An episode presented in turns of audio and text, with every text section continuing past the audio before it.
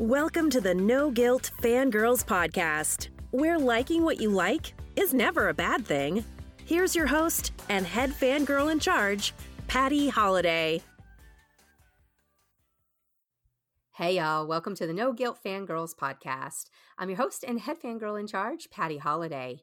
We are recapping and discussing the final season of Schitt's Creek. Yes, season six. This is it. This is it. Can you believe this is it? I'm so sad.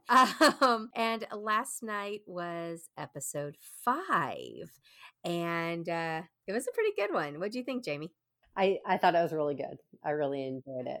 I did too. I did too. Okay. So we are going to talk about it. I have my friend Jamie with me. And if you listen to any of the Schitt's Creek fangirling episodes up to this point, then you know who she is.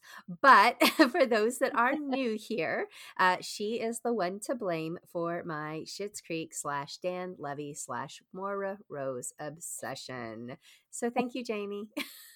That's right. You'll owe me forever. I will. and we're not even we're not even lying about that at all.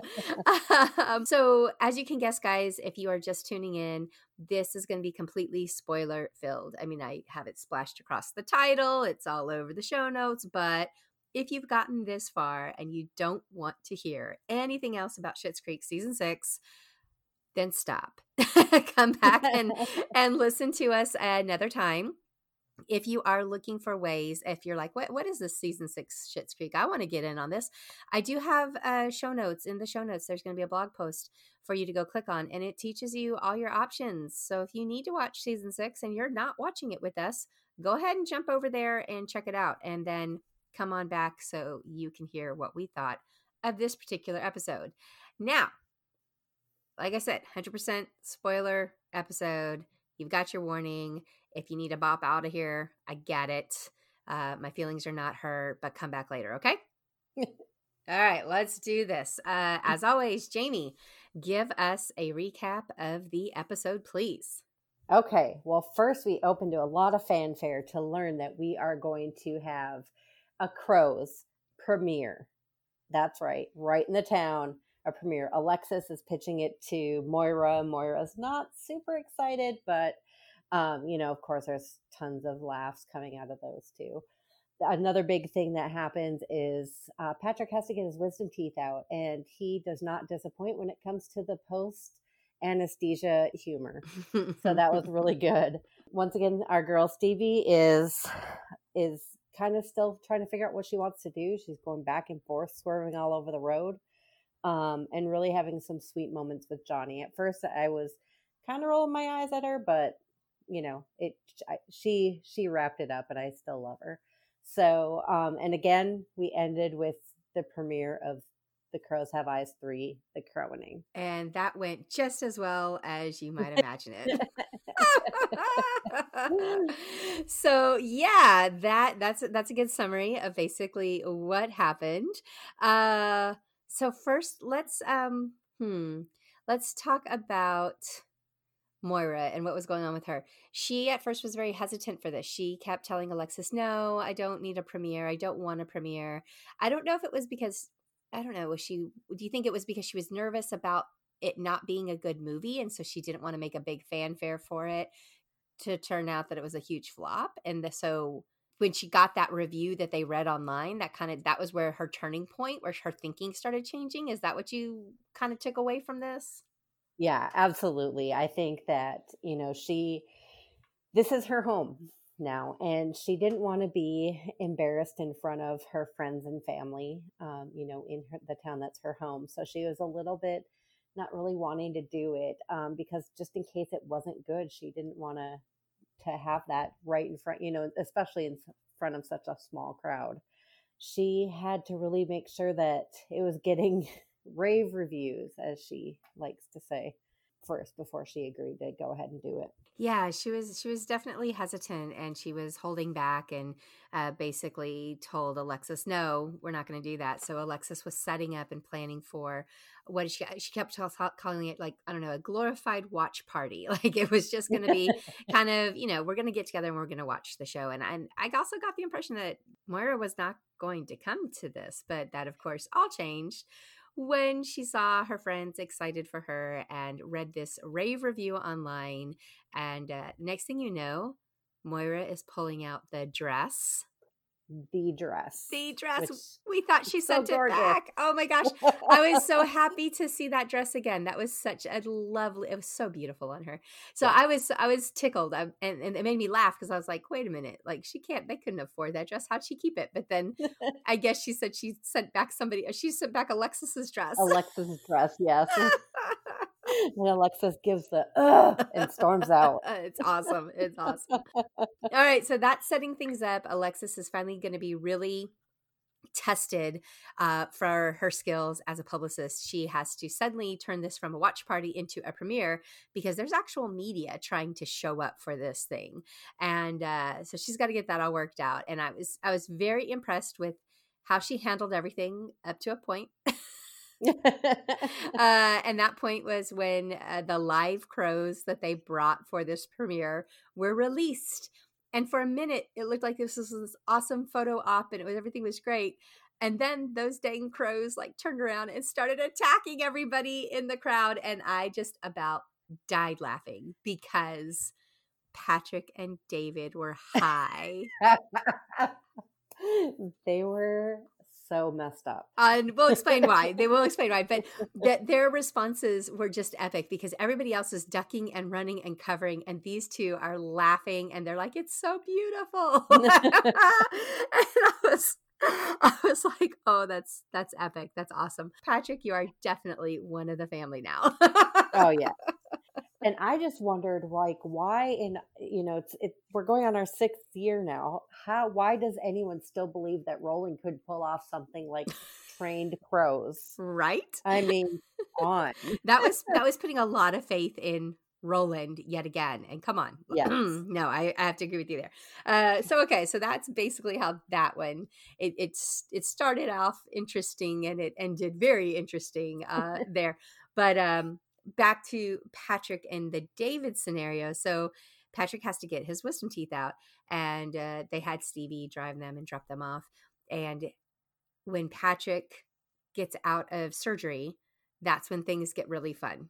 oh my gosh it, it- like they had me cracking up when they were walking in the door and david was talking about how patrick was screaming wrong directions at their uber driver. Yes. Yes yes. And uh next thing you know patrick is basically just telling david how beautiful he is which david of course is like yes you can keep talking. Tell me more. What else would you like to say about me? Uh, but then it took a moment where all of a sudden patrick is now talking about the baby he wants to have with david and there starts the tears for me Mhm. at that moment when he was like, I want to have a baby. I was like, oh, okay, we're done. We are done. We're done. We're done. It was very sweet, but the whole time I kept watching David's face because I don't remember it ever, you know, being discussed in the show at this point. But my assumption, which turned out to be the truth, was that David would absolutely have none of that, would be not interested in being a father or having a baby or anything along those lines. And so I kept watching his face, trying to figure out was he going to cut and run? Was this going to scare him away? what was he going to do? And again, like just the growth in this show, he didn't run. He stayed and took care of Patrick.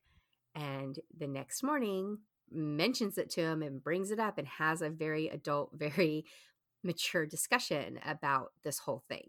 Yeah, and and you know what? This is again, I'm pretty much the fangirl of all fangirls of Schitt's Creek, but this was again a master class in acting from Dan Levy Mhm. because watching his face, you could see, like you said, when Patrick first brought it up, horrified, horrified.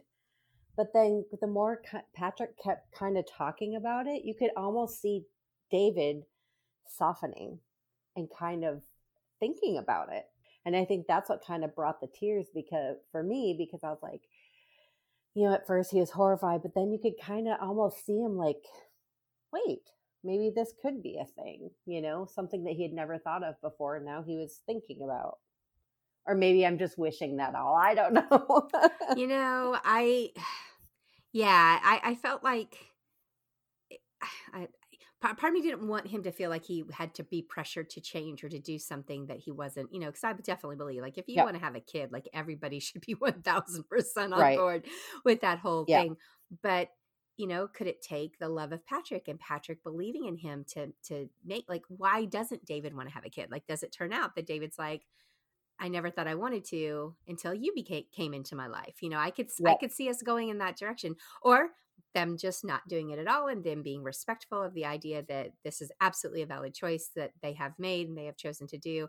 But I also felt from Patrick's portrayal and from Noah Reid's portrayal of this is that he was very sincere and honest that was like, well, yeah, I would love to have a baby, but if we don't, I I expect that. Like I love my life. I love you. This is fine. Like I'm I'm yeah. good with that. Like I don't feel like he was you know hoping to change his mind or nefariously you know gonna start trying to work that angle or be disappointed if it didn't happen but yep. you know anyway it was fun it was it was really fun there were so many great lines in this um one of my favorite was actually uh when he is telling noah the next morning basically all that well, i guess it's not even morning it's like five o'clock at night right. um, um, and he's telling him you know what he what he said while he was high and he said you complicate you complimented my flawless skin and called me the jewish channing tatum. It was awesome it was awesome. There were some really um, there was some really good good good good good lines in this one uh so so that happened with them that was kind of their big thing and then the next thing you know they decide to both take painkillers to get through the premiere obviously yep. patrick needs them david hmm, maybe not so much but he takes one anyway and that's that's how we end up with hi david and patrick yeah i think premiere. i think I think David said, I better take one too if I want to get through this. yep, yep, yep, yep. Um, and then the other like big pivotal discussion that went on in this one was with Stevie and Mr. Rose. And I got to tell you, when Mr. Rose came in, and I I knew that it wasn't going to be what she thought it was going to be, and I kind of had that feeling that he was going to come in and offer to buy her out.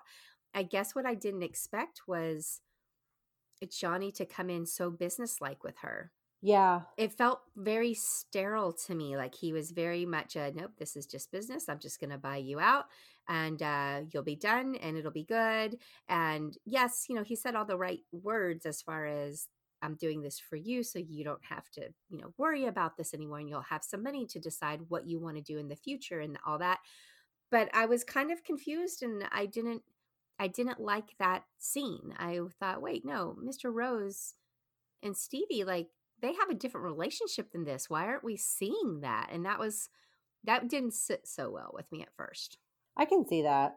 I think that um I think that I saw it more like he was putting, you know, when as a parent you got to kind of pretend things aren't hurting your feelings and put on mm. a, a little mm. bit of a stiff upper lip to kind of you know not not show your poker face. Mm-hmm, mm-hmm. i kind of thought more of that that you know he really loves stevie and he he wants to you know honor her wishes so he's going to try to pretend like it doesn't hurt.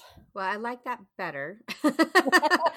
Um, than than where i was going with it so i did like that better. And then how this gets wrapped up is actually really sweet and wonderful is in the end uh, Stevie comes around and she goes back to Mr. Rose and she t- basically tells him, "You, I read your book and parts of it spoke to me, and you're right.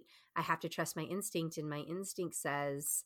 to stay to stay in the business and I want to do this with you.